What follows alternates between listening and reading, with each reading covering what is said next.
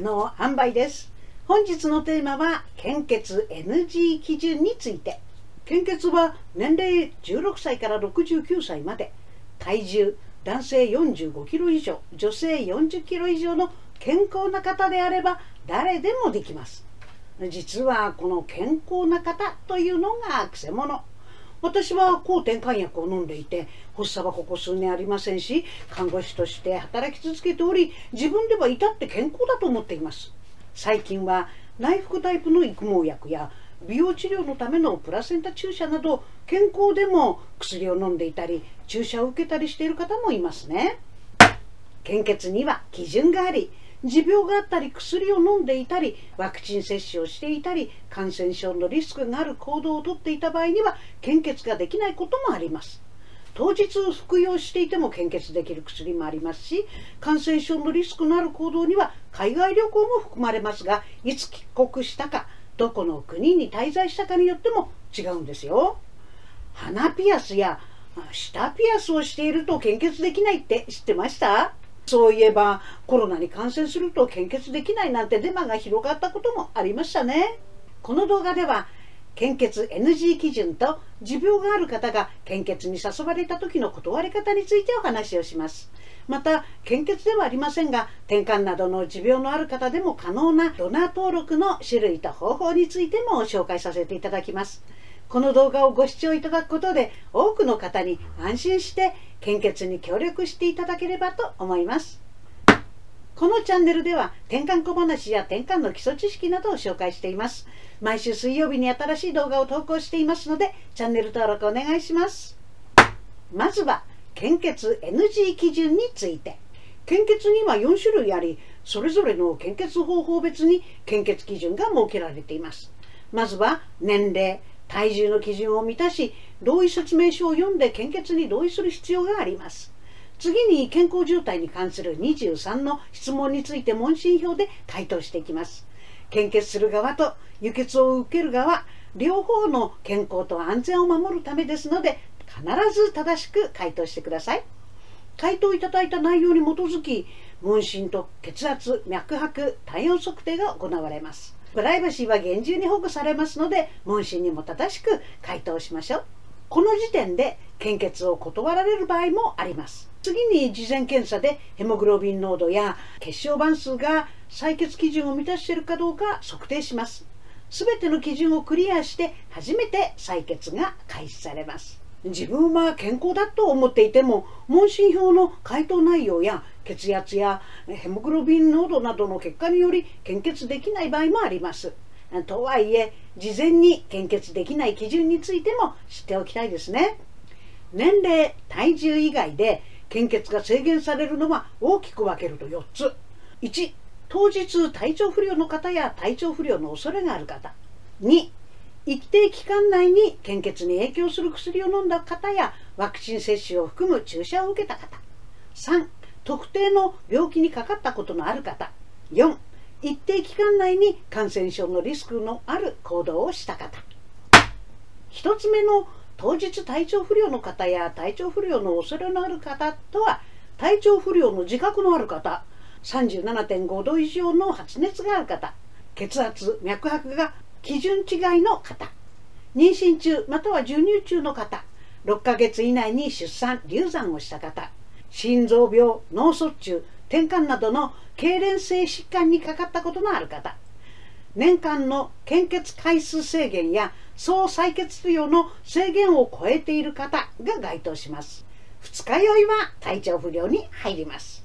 母乳は白い血液とも言われ、血液を材料にして作られているため、授乳は赤ちゃんに献血しているようなものです。妊婦だけでなく授乳中の方も献血が制限されます。心臓病、脳卒中、痙攣性疾患のある方は現在治療中でなくても採血による影響を考え、献血が制限されています。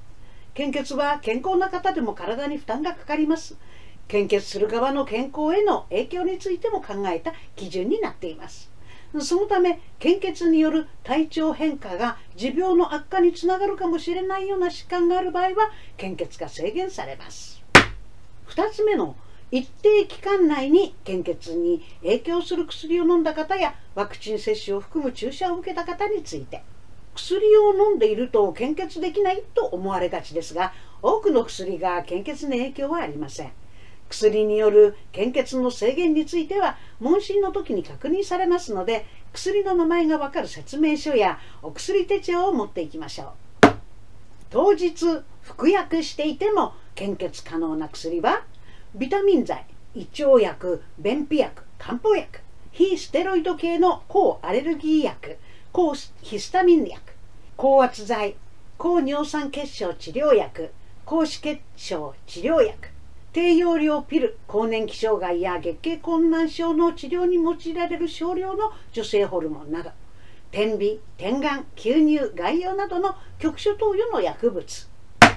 前日までなら服薬可能な薬は、辛い肩こりなどの際に服用する内服筋弛緩剤、睡眠薬、抗不安剤、マイナートランキライザー、消炎酵素剤、一部を除いた前立腺肥大症治療薬。服薬から4日過ぎていれば献血できる薬は、抗精神薬、抗生物質などの抗菌薬、抗心筋薬、抗結核薬、抗ウイルス薬、下痢止め、風邪薬や非ステロイド系抗炎症薬などの解熱鎮痛薬、痛風発作治療薬のコルフィチン、喘息治療薬、アフターピルや中容量ピル。服薬中止から1ヶ月休薬が必要な薬は、免疫抑制剤、ステロイドなどの治療用ホルモン剤、AGA 治療薬であるプロメシア。プロメシアには男性ホルモンを抑制する作用があり、プロメシアを含む血液が未成年に輸血されると生殖器の発育に支障が出る可能性もあります。服用中止から6ヶ月休薬が必要な薬は、前立腺肥大症治療薬のアボダート。服用していると献血できない薬は、抗てんかん薬などの抗痙攣剤、抗凝固薬、血小板凝集抑制薬、抗甲状腺薬、抗不整脈薬、肝拡張薬、心不全の治療に用いられる強心薬、抗がん剤、感染治療薬であるチガソン、美容治療で用いられる人由来プラセンタ注射薬。責任ある献血とは、問診に正しく答えること。点眼薬や吸入薬であっても、症状や使用目的により献血できない場合もあります。献血可能な薬であっても必ず申告しましょう。次に、ワクチン接種による献血の制限について。インフルエンザワクチンの接種を受けた方は、接種後24時間は献血ができません。それ以外のワクチン接種を1年以内に受けた方は、問診票で申告をする必要があります。例えば狂犬病のワクチンを接種した方は、1年間献血が制限されます。新型コロナワクチンを接種された方は、種類によって制限される期間が異なります。ファイザー社と武田モデルナ社の mRNA ワクチンを接種された方は、接種後48時間。アストラゼネカのウイルスベクターワクチンを接種された方は、接種後6週間経過していれば、献血に協力することが可能です。また、新型コロナウイルスに感染したことのある方のうち、症状消失後4週間が経過し、回復後に治療や通院を要する後遺症がなく、問診により全身状態が良好であることが確認できれば、献血は可能です。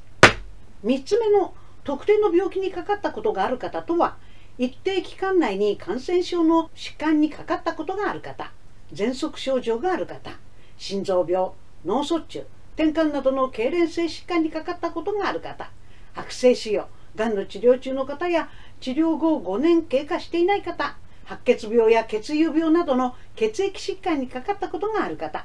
エイズ、梅毒、肝炎の方、またはそれと疑われた方、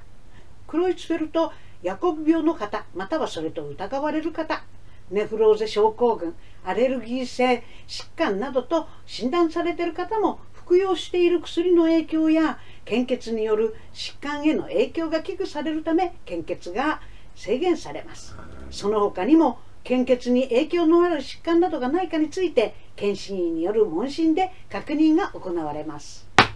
4つ目の一定の期間内に感染症のリスクのある行動をした方とは、3日以内に出血を伴う歯科治療を受けた方、6ヶ月以内にピアスの穴を開けたり入れ墨をした方、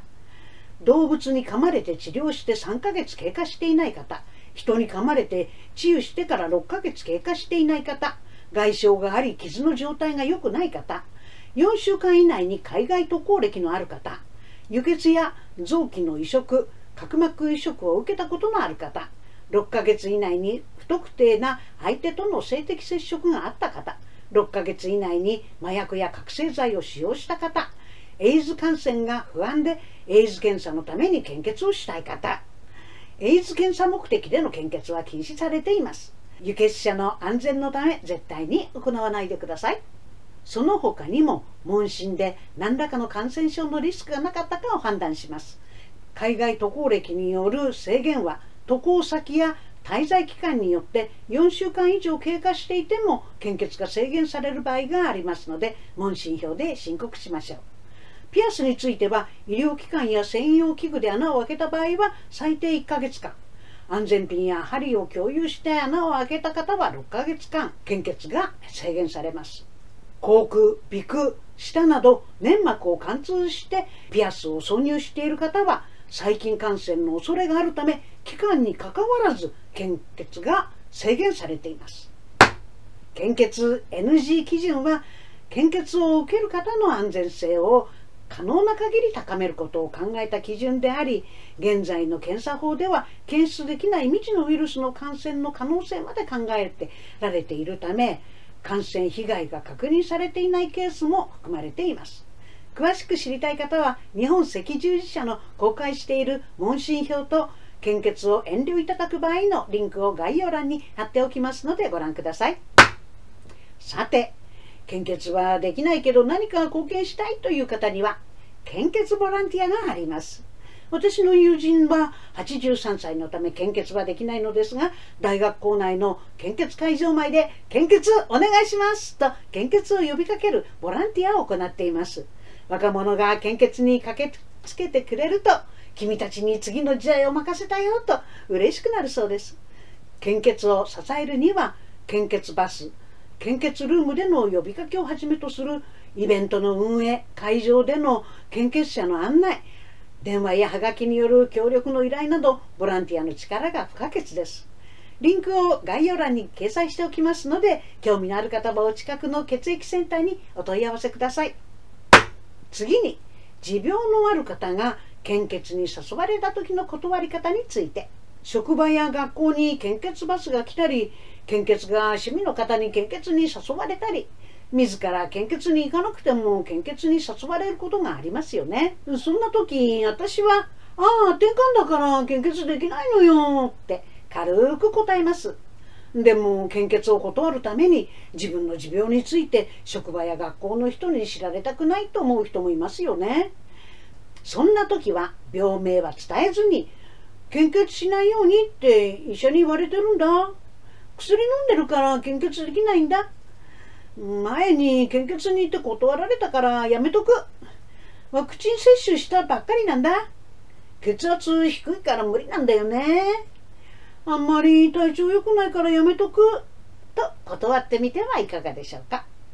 誘いを断るのが難しければ、一緒に献血会場に行って問診票に正直に回答すれば、検診が献血できないと判断しますので、問診後に献血できなかったとだけ伝えましょう。問診はプライバシーが保護されていますし、問診票には複数の疾患名が列記されています。回答しても持病が特定されることはありませんのでご安心ください。最後に、転換でも可能なドナー登録の種類と方法について紹介させていただきます。骨髄バンクには年齢18歳から54歳まで、体重男性45キロ以上、女性40キロ以上の健康な方であれば登録することが可能です。実際に骨髄を提供できるのは20歳から55歳までです。転換に限らず持病があったり服用中だと骨髄バンクに登録することはできません。献血も骨髄バンクのドナー登録もできないって言われると、なんだかちょっと寂しい。転換の持病があってもできることがないのかなあります。アイバンクへの登録と臓器提供の意思表示は持病があっても可能です。臓器提供の意思表示は年齢の上限はありませんので、どなたでも臓器提供を申し出ることができます。提供の意思表示は15歳以上が有効ですが、実際の提供については本人の拒否の意思がなければ、15歳未満でも家族の承諾があれば提供が可能です。過去や現在の健康状態や飲酒、喫煙、輸血歴にかかわらず、現在の自分の意思を健康保険証や運転免許証、マイナンバーカードなどに表示しておくことが大切です。脳死後に提供できる臓器は、心臓、肺、肝臓、腎臓、膵臓、小腸、眼球。心臓が停止した後に提供できる臓器は、腎臓、膵臓、眼球です。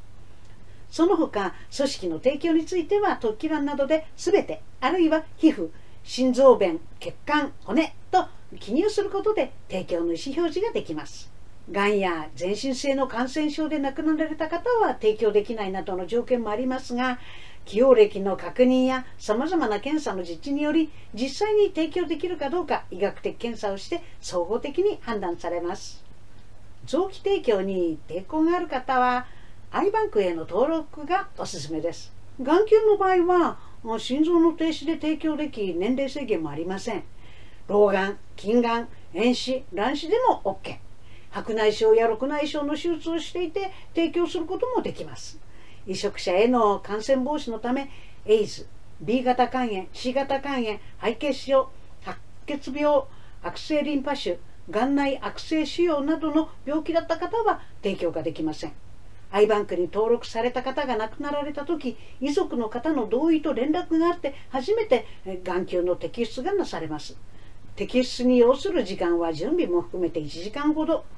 通夜や葬儀に影響することはありません。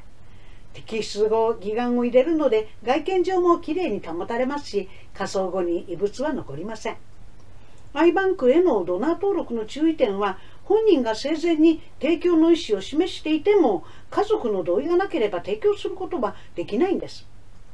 提供できるのは、心停止後約8時間内。季節でも条件が変わってくるので、早めの連絡が必要になります。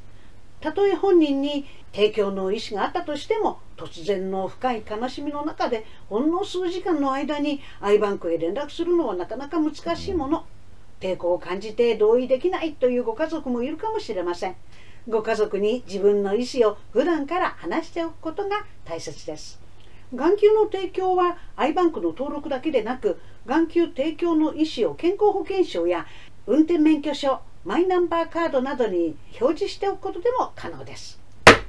最後に皆さんにお願いがあります。ぜひ献血会場に行って献血にご協力ください。私は38歳で抗てんかん薬を服用するまでは献血をしていました。看護師ですから輸血が不足していることを医療現場で実感していたからです。でも今は献血がしたくてもできません。残念です。69歳以上ですし、抗てんかん薬を服用し続けているからです。